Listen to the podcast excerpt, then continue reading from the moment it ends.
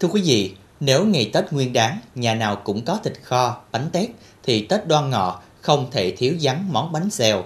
Bên cạnh một mâm cúng ông bà riêng, phong tục đổ bánh xèo đã có từ rất lâu.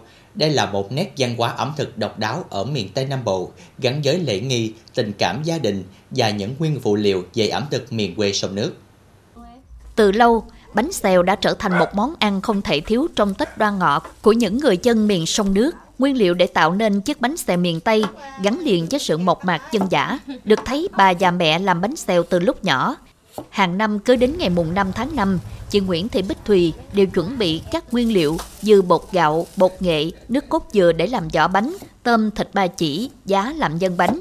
Khác với các loại bánh xèo ở vùng miền khác, bánh xèo của người miền Tây có kích thước lớn hơn, vỏ giòn.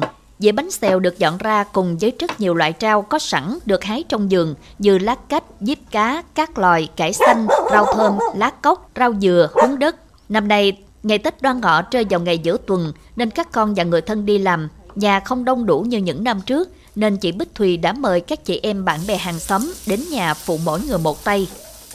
Xưa giờ á, dì thấy mẹ dì cúng á, rồi mỗi năm á, mùng 5 tháng 5 rồi cũng chiên bánh vậy nè, cúng ông bà. À, nghĩ như giống như truyền thống xưa bây giờ thường thường là đông lắm. Hôm nay không phải là ngày chủ nhật á, nên ờ, mấy đứa đi làm hết. Chứ nếu mà chủ nhật thì đông lắm. Cái ngon của bánh xèo không chỉ từ cái bánh mà hơn hết là ở ý nghĩa sâu xa, bởi người ta không đổ bánh xèo mà ăn một mình, thường thì phải cả gia đình sum họp, nhiều người làm, nhiều người ăn, mang lại niềm vui trong ngày Tết nửa năm. Khi đã đổ xong mẹ bánh còn nóng, chị Thùy dọn mâm cúng ông bà tổ tiên, bày tỏ lòng thành kính biết ơn. Có lẽ, mỗi người miền Tây khi nhìn thấy món bánh xèo đều nhớ về quê nhà, nhớ gia đình thân thương. Um, mỗi lần nhìn thấy bánh xèo rồi em lại nhớ đến mùng 5 tháng 5 muốn tới về với ba mẹ.